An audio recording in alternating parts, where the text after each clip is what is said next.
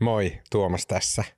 Hei, tässä on tämmöinen näytejakso uh, Suomen NATO-jäsenyyttä käsittelevästä podcast-sarjasta, joka alkaa ilmestyä tänään. Eli podcastin nimi on Päätös, jota ei koskaan tehty, ja se käsittelee neljän jakson ajan Suomen NATO-jäsenyyden taustoja ja niitä ihmisiä ja historiaa ja myös niitä kummallisuuksia ja se on välistä todella omituinen sarja, mutta kuitenkin mun mielestä semmoinen, että sun kannattaisi varmasti se kuunnella. Mm, voit kuunnella sen ensimmäisen jakson tästä näin seuraavaksi. Ja sitten jos tuntuu, että se oli semmoinen, mitä haluat kuulla lisää, niin voit tilata sen podin ää, tähän soittimen, mistä kuuntelet nyt. Tai sitten kaikki jaksot julkaistaan heti kerralla HSN sovelluksessa äh, Hesarin tilaajille. Eli jos olet jo tilaaja, niin löydät nyt jo kaikki jaksot äh, sun appista. Mm, jos et ole vielä tilaaja, niin hs.fi kautta natopod. Siellä on saatavissa äh, tota, kaikki äh, jaksot kerralla. Ja jos tosiaan et ole tilaaja, niin sitten siinä on kahden viikon ilmainen näytetilaus. Eli se on hs.fi kautta natopod. Mutta jos tuntuu, että et halua ruveta tilailemaan ja näin, niin tilaa sit podcast äh, omaan lempparipodisoittimeen äh, etsimällä päätös, jota ei koskaan tehty. No niin, mutta ei tämän pidempiä tota, mm, lätinöitä, koska äh, mä hyppään tästä veneeseen ja lähden Tukholmaan katsomaan Harry Stylesia. Hyvää kesää vaan kaikille Hesarin podcastin äh, kuuntelijoille. Internetissä on tällainen video, mitä mä rakastan. Se on alun perin venäläisen RTTV-kanavan lähetyksestä, mutta internetissä sitä on loputtomasti kopioitu ja ladattu ja kopioitu ja ladattu ja sen kuvan on tarttunut suttua ja huonoja pikseleitä. Alussa näkyy tosi venäläisen näköisiä juhlavia torneja, punatähdet huipullaan ja kellotapulissa viisarit osoittaa suoraan keskiyötä. Sitten näkyy juhlasali, valkoisten pöytäliinojen edessä bändi alkaa soittaa. Videolla näkyy Syntsan soittaja ja hän näyttää silleen ihan tosi venäläiseltä, niin kuin sympaattisimmalla mahdollisella tavalla. Hänellä on semmoinen vähän mafiatyylinen musta kauluspaita, mutta minkälaisen uhkaavuuden siitä olemuksesta poista ihan hervoton takatukka. Ja se biisi, mitä hän alkaa soittaa niiden punatähtien alla, on Blueberry Hill. Amerikkalaisen biisi ikinä. Yhden tunnetuimman version siitä esitti Louis Armstrong, musta mies, joka tunnettiin nimellä Satchmo. I found my thrill on Blueberry Hill. Mutta sillä videolla, josta mä tykkään, sen biisin esittää Vladimir Putin. The moon stood still on Blueberry Hill. And until... Hän ei näytä vielä tässä videossa siltä, miltä hän näyttää nykyään, vaan hän on paljon kapeakasvosempi, tällainen poikamaisempi ja mua vähän hävettää sanoa tämä, mutta olemuksessa on jotain herkkää, jopa haavoittuvaa. Putin ei osaa laulaa sanan thrill, sitä englantilaista r-kirjainta, niin hän laulaa niin kuin tlill. I found my thrill on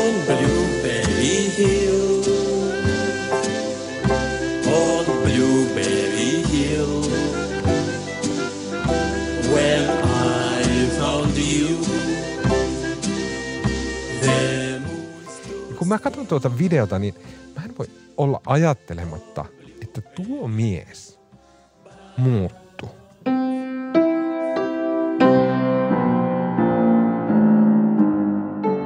Ja tuo muutos alkoi ehkä tuolta kirkonkellojen Moskovasta, mutta se levisi sieltä aaltona kaikkialle.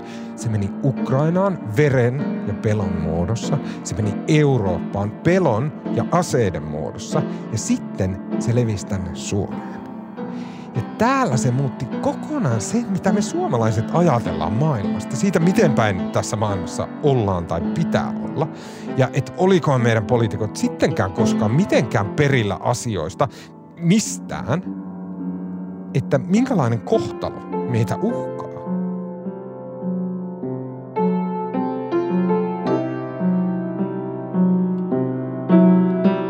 Suomessa se Vladimir Putinista lähtenyt muutoksen aalto lopulta, kuten me nyt tiedetään, niin sehän vei meidät hakemaan NATOa.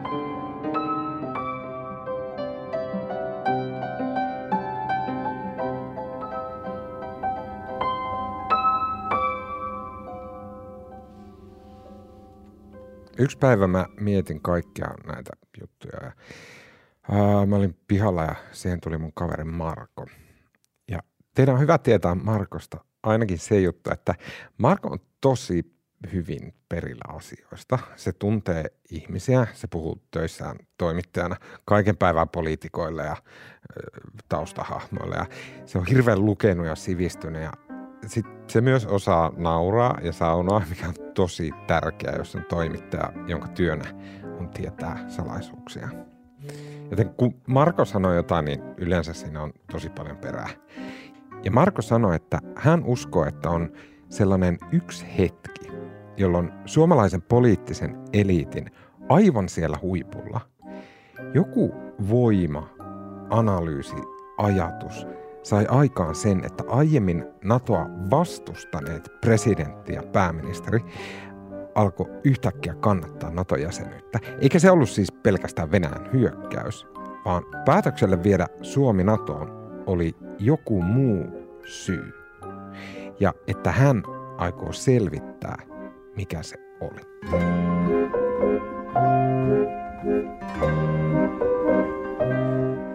Mun nimi on Tuomas Peltomäki ja tämä on päätös, jota ei koskaan tehty jakso 1 Mies Mustikkamäeltä.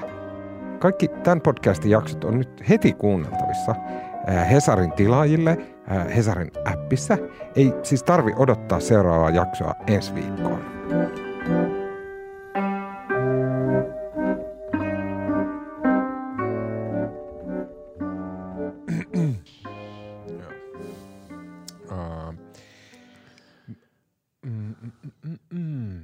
Marko. No. Um, me käytiin viikko sitten alhaalla. Sano tupakalla. No mä en sano kumpi meistä poltti. Ei, ei tupakointia meidän täytyy. Okei, me käytiin alhaalla auringossa. Käytiin alakerrassa kahvilla. Mutta me oltiin ulkona kahvilla. ja siellä sä sanoit siellä kahvilla, että, että kun Suomessa on tämä NATO-kysymys, niin että on itse asiassa olemassa päivämäärä, melkein jopa, että on kellon aika, jolloin joku muuttu siinä, miten Suomen poliittinen se ehdoton huippu suhtautuu NATOon. Niin, mä pohdin sitä, että tota, siis jotain tapahtui, kun muistelee niin kun Venäjä aloitti suurhyökkäyksen Ukraina 24. päivä helmikuuta. Hmm. Ja sitten nämä niin kun ensimmäiset valtiojohdon kommentit oli niin kun, Tämä aamu on ollut meille kaikille järkytys. No siis tuomittiin totta kai Venäjän hyökkäys. Venäjä on massiivisesti laajentanut sotatoimia Ukrainassa. Ja nyt naamiot on riisuttu. Vain sodan kylmät kasvot näkyvät. Mutta tämän Suomen NATO-jäsenyyden suhteen oli niin kuin jotenkin hämmästyttävän epävarmoja. Nyt en kuullut tuota kysymyksen loppua. Tämä tilanne on nyt Ukrainassa ja me osoitamme tietenkin täyttä solidaarisuutta tukea Ukrainalle, mutta Suomella on aina mahdollisuus arvioida omaa turvallisuuspoliittista tilannettansa ja, ja myös NATO-jäsenyyden hakemista. Tällaista keskustelua ei kuitenkaan tällä hetkellä käydä. Ja nyt sitten me näemme kaikki sinänsä hyvin ymmärrettäviä nopeita kommentteja siitä, että hakemus tänään ja jäsenyys huomenna. Nämä tunneilmaisut ovat, niin kuin sanoin, hyvin ymmärrettäviä, mutta eivät sitten oikein reaalimaailmassa tietenkään voi toimia. Sitten tota, Sauli Niinistö oli Asturion haastattelussa. Se tasavallan presidentti ovat tänään päättäneet historiallisesta aseavusta. Etenkin se niin Asturion haastattelu silloin, silloin tota, 28. päivä helmikuuta, niin, niin siinä niin kuin Niinistö, siinä kysyttiin NATO-jäsenyydestä, mutta niin kuin Niinistö keskittyi tavallaan puhumaan riskeistä. Ukraina on aseiden edessä yksin. Olisimmeko me paremmassa turvassa, jos olisimme Naton jäsen? Kaikki vähän riippuu tilanteesta. Olisimme tilanteessa, jossa tämä olisi aika paljon jännitteisempi. Kyllä venäläiset osaavat jännitteitä nostaa. Venäjä on esittänyt oikeastaan Natolle sen ukaasin, että te ette saa ottaa uusia jäseniä mahtaakohan Venäjä sitten siinä vaiheessa pahoitella Natolle vai hakijoille? Vähän veikkaan, että hakijoille. Ja siitä päättäjien vastuusta ja siitä tehdään tämmöinen iso päätös. Siihen sisältyy riskejä ja miten tota, päättäjien pitää tiedostaa nämä riskit etukäteen. Ja hän tavallaan levitti tämän sen kollektiivisen vastuun mahdollisesta NATO-päätöksestä myös eduskunnalle. Hmm. Ja se oli tota, jälkikäteen olen kuullut, että tämän maan innokkaimmat NATO-ihmiset niin kuin huusivat tuskasta, kun se oli jotenkin niin epämääräinen se Niinistön ja vähän pelokkaan tuntuinen se Niinistön tota, kommentointi silloin maanantaina. Ei ollut semmoista selkeää visiota, mitä nyt pitäisi tehdä. Mikä on ymmärrettävää tämmöisen ison hyökkäyksen jälkeen, niin ei sitä nyt saman tien ole pasmat selvät ja tavallaan kun Suomen Suomen tämmöinen pitkäaikainen ulko- ja turvallisuuspoliittinen doktriini meni niin kuin saman tien vessanpytystä alas. Hmm. Tuon doktriiniin, mistä Marko puhuu, niin siihen kuuluu vähän kertojasta riippuen sellaisia pilareita, niin kuin että Suomella on itsellä aika iso armeija, samaa luokkaa itse asiassa kuin Ukrainan armeija, vaikka ukrainalaisia on siis 40 miljoonaa ihmistä. Ja sitten sen lisäksi Suomella on hyvät keskinäiset suhteet Venäjään ja mahdollisuus halutessaan hakea Naton jäseneksi, eli NATO-optio. No nythän tuosta oli ruvennut pilarit sitten murenemaan, joten ei ihme, että Niinistön äänessä alkoi kuulua sellaista eksistentiaalista karmivuutta. Ja mä en ole siis samanlainen toimittaja kuin Marko. Ei ole mitään salaisuuksia, mitä mä tietäisin, mutta muut ei. Jos me oltaisiin Game of Thronesin Tyrion Lannister, niin Marko tietää asioita, mutta mä juon viiniä. Mutta jopa mulla on joitain kavereita ja tuttavia korkeissa paikoissa, joille mä joskus soittelen. Ja silloin kun Venäjä hyökkäsi Ukrainaan, niin mä soitin tällaiselle ihmiselle, joka on siellä jossain tosi korkealla poliittisen päätöksenteon liepeillä. Ja on olemassa ihan semmoinen tietynlainen kylmän väristys, joka kulkee selkäpiitä pitkin, kun puhuu puhelimessa sellaisen ihmisen kanssa, joka tietää asiat. Ja kun kuulee hänen äänessä jotain, mitä ei voi kuvata muuten – kuin että siinä kuuluu pelkoa. Eli tämä oli se hyvin, hyvin jännitteinen mielentila, missä oli kaikki Suomessa, poliitikot, toimittajat ja kaikki muutkin. Mutta sitten jossain vaiheessa maaliskuuta se sävy muuttui. Tässä Marko taas.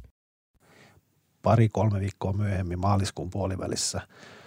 Mun mielestä näiden valtiojohdon, siis presidentti Niinistön ja Marinin ja keskeisten ministereiden niin kuin, jotenkin se, ehkä ei sanat niinkään muuttunut, mutta jotenkin se oli vähän, ryhti oli vähän parempi ja mm. oli jotenkin semmoinen löytynyt joku niin kuin, oli löytynyt joku näkemys.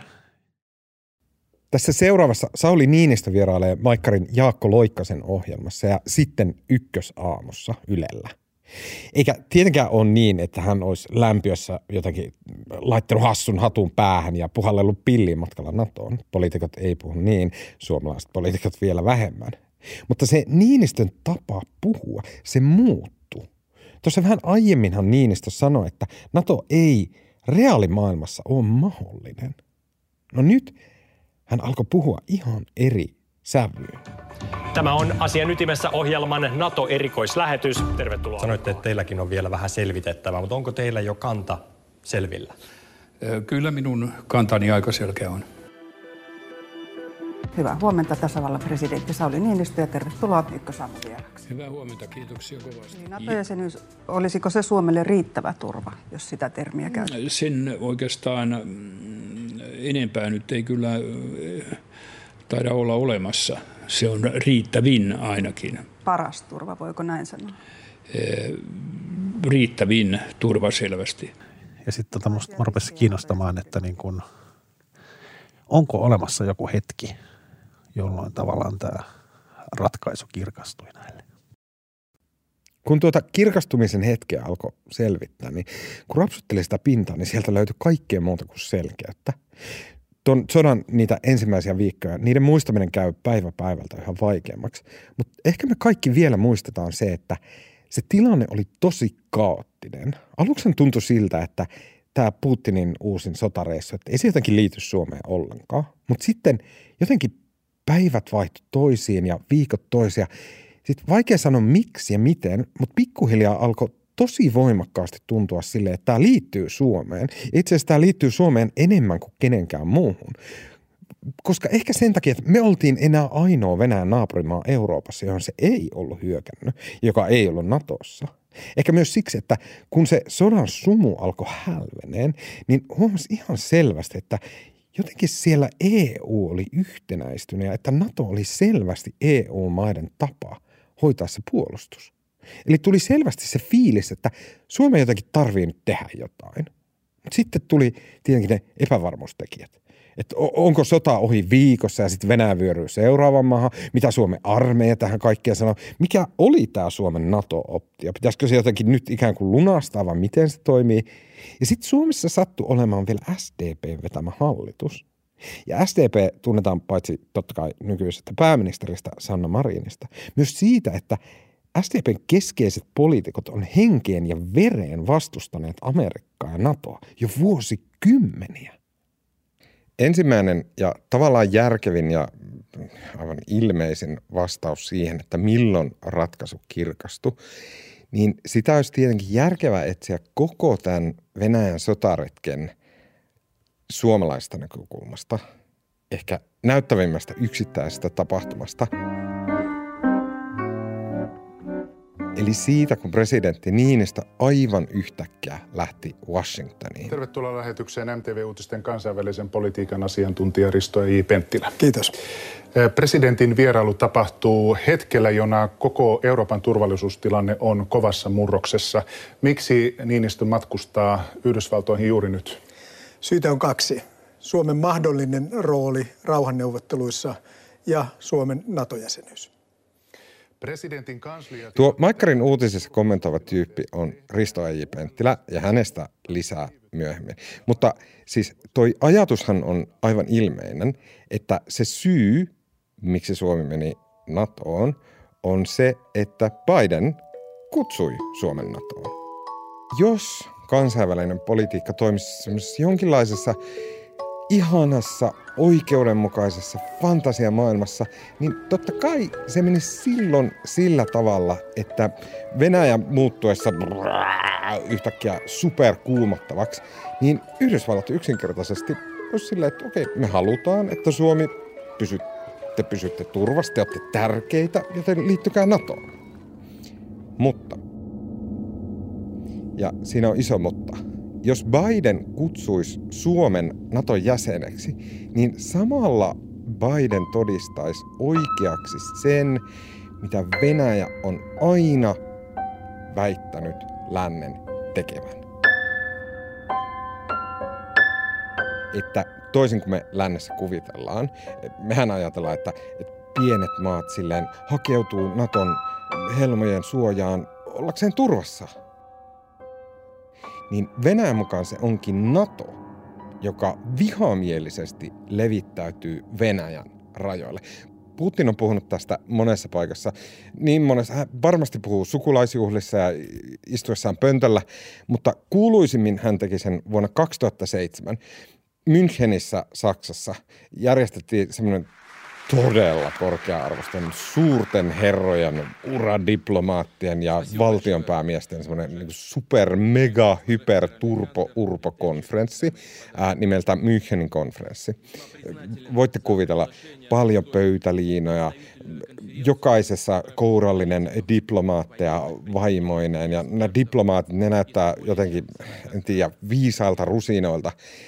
Ja taas se sama kapeakasvainen Putin seisoo yksin lavalla, puhujan pöntössä ja alkaa puhua niille rusinoille.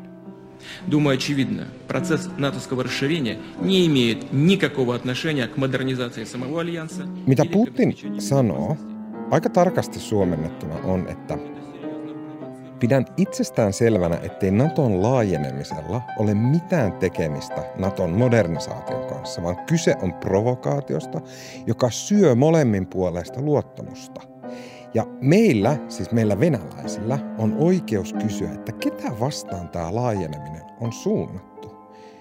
Mitä tapahtui niille vakuutteluille, mitä meidän läntiset kumppanit anto Varsovan liiton purkamisen jälkeen? Missä on nuo julkilausumat tänään? Ei kukaan muista niitä. Ja mitä Putin siis tuolla tarkoittaa on, että länsi lupas Ysärillä, ettei NATO liiku senttiäkään kohti Venäjän rajoja, minkä jälkeen NATO on liikkunut. Ei sentin verran, vaan 1 203 142 neljä kilometriä kohti Venäjän rajaa. Ja se johtuu tietenkin siitä, että pikkuhiljaa kaikki Euroopan puoleiset Venäjän naapurimaat otettiin yksi kerrallaan Naton jäseneksi. Joten se idea, että NATO saattaisi uhkailla Venäjää kutsumalla Suomen jäsenekseen, eh, ei ehkä olekaan ihan niin mielikuvituksellisen fantasian kuulonen kuin miltä aluksi tuntui. Risto Eiji Penttilä, jonka kuulitte tuossa aiemmin, hän oli Suomessa ainoa tämmöinen näkyvä poliitikko kautta kommentaattori kautta tällainen, joka osasi päätellä jo viikkoja, kuukausia ennen kuin Venäjä edes hyökkäsi Ukrainaan, mitä siitä tulee seuraamaan. Tässä Risto EJ on A-studiossa joulukuussa 2021. Seuraava Risto EJ Penttilä, niin mitä tämä tarkoittaa Suomen kannalta? Suomen kannalta tämä tarkoittaa sitä pahimmillaan, että Suomi joutuu tekemään päätöksen NATO-jäsenyydestä seuraavien kuukausien aikana. Oho, seuraavien kuukausien aikana. Mutta tuo päätös ei tule sen vuoksi, että Suomi hakeutuisi NATOon turvaan, Risto ei Penttilä sanoi, vaan sen vuoksi, että Suomi on pelinappula. Suomi on pelinappula, jota käyttää Yhdysvallat ja se käyttää sitä Venäjää vastaan. Ja silloin mitä NATO tekee? NATO pitää, sotia, sotaan ei lähdetä, se on selvä asia. Mm-hmm. Jolloin NATO pitää jollain tavalla osoittaa, että olemme yhtenäisiä ja vahvoja. Ja silloin tulee Suomelle kysymys, oletteko mukana vai ette. Se tuli, se oli keskiviikko kolmas päivä kolmatta, kun tuli tuolta presidentin kansliasta tiedote, että Sauli lähtee huomenna Washingtoniin. Ja, ja että hän lähtee sinne Washingtoniin näin. Ja sitten sit mä muistan niin kun, se oli niin kuin yhtäkkiä mä, mun aivot oli upotettu johonkin semmoiseen hyytelöön, hyytelöön, jossa leijuu jotain niin kuin ihme ajatuksia, joita mä en tiennyt, mitä, että niin kuin, mennäänkö me NATOon vai niin mitä täällä tapahtuu ja niin kuin, onko joku salainen ve- veljeskunta, joka kokoontuu sinne. Tota, musta se on kiinnostavaa. Tästä, tätähän ei oikeastaan kukaan tiedä, mitä tota, mitä Suomen valtiojohto, mitä presidentti Niinistö niin kuin odottaa. Ensinnäkin se tapahtuu niin kuin tosi nopeasti. Saman tien vaan aloitetaan sitten. Siis Suomen pyyn, Suomi pääsi, Niinistö pääsi tapaamaan Bidenia niin kuin Suomen pyynnöstä ja se tapahtui sitten niin kuin saman tien. Presidentti Bidenin kanssa tietysti siinä... Itsekin muistan, pötköttelin siellä omassa kodissani. Tämä tuli keskellä yötä siis puolen yön maissa. Se tiedotustilaisuus alkoi sieltä Suomen Washingtonin suurlähetystöstä ja tota, jotenkin jännittyneen odotin, mitä sieltä tulee. Kumminkin tämä on täysin uusi tilanne kaikille sekä poliitikoille että myös meille toimittajille, politiikan seuraajille. Niin sitten kun sen infon niin kun se viesti oli, että on alkanut prosessi. Lähteä tietyllä tavalla prosessimuotoisesti tässä liikkeelle niin, että yksilöimättä... on täydellinen mahalasku. Hmm. Mikä ihme prosessi? Keskusteluun tulevia ehdotuksia tai aloitteita lähdetään selvään prosessiin tuon puolustus- ja turvallisuusyhteistyön. Ja sitten tavallaan Niinistö ei niin kuin mitenkään oikeastaan selittänyt, tai sen verran, että tämä tarkoittaa niin kuin Suomen ja Yhdysvaltojen yhteistyön tiivistämistä ja prosessia. Prosessi on aika vähän hähmäsin termi.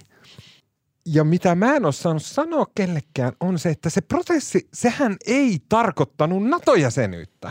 Yleisradio. Vielä tästä prosessista. Viittaatteko prosessilla siis Suomen mahdollisiin NATO-tunnusteluihin? Onko tästä kyse? Ensinnäkin tässä turvallisuustyön prosessissa on nimenomaan konkreettisista turvallisuus- ja puolustustekijöistä kysymys, ei niinkään jäsenyyksistä.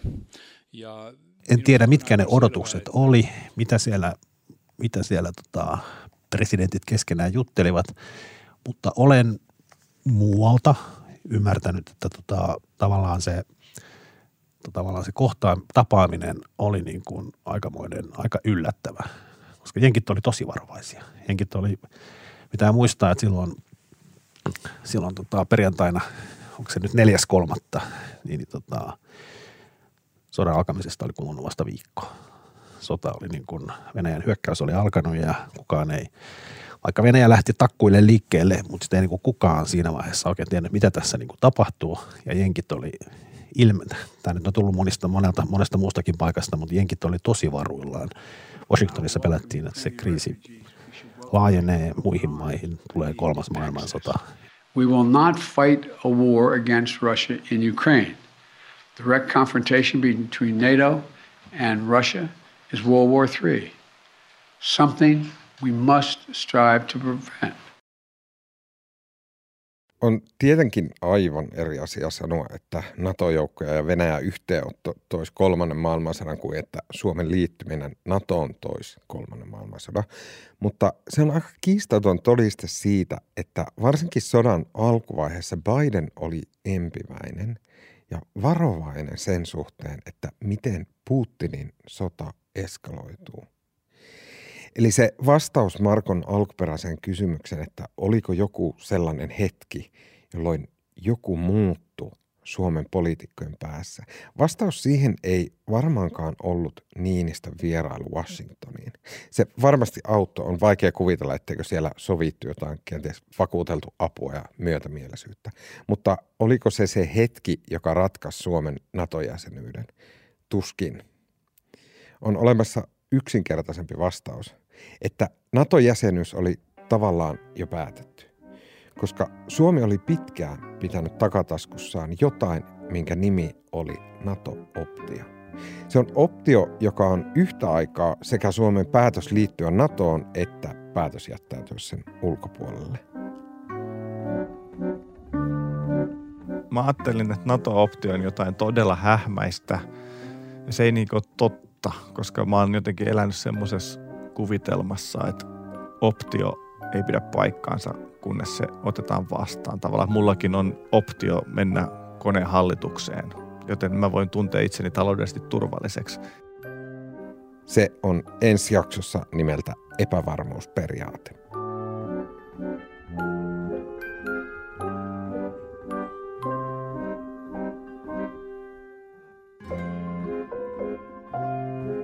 Olet kuunnellut podcastia Päätös, jota ei koskaan tehty. Tämän podcastin toimitti, käsikirjoitti, juonsi ja leikkasi minä, Tuomas Peltomäki, ja jonka leikkas ja miksas Mikko Peura.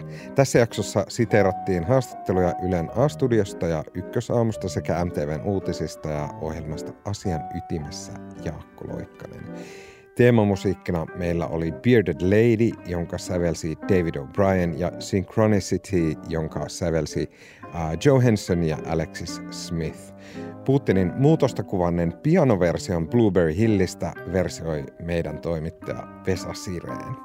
Tuottamisvastuu, virheiden oikaisuvastuu ja kaikki muukin journalistin vastuu mulla, joten sitä varten ottakaa yhteyttä sähköpostilla tuomas.peltomaki at hs.fi tai Twitterissä tai Instagramissa at tuomaspeltomaki.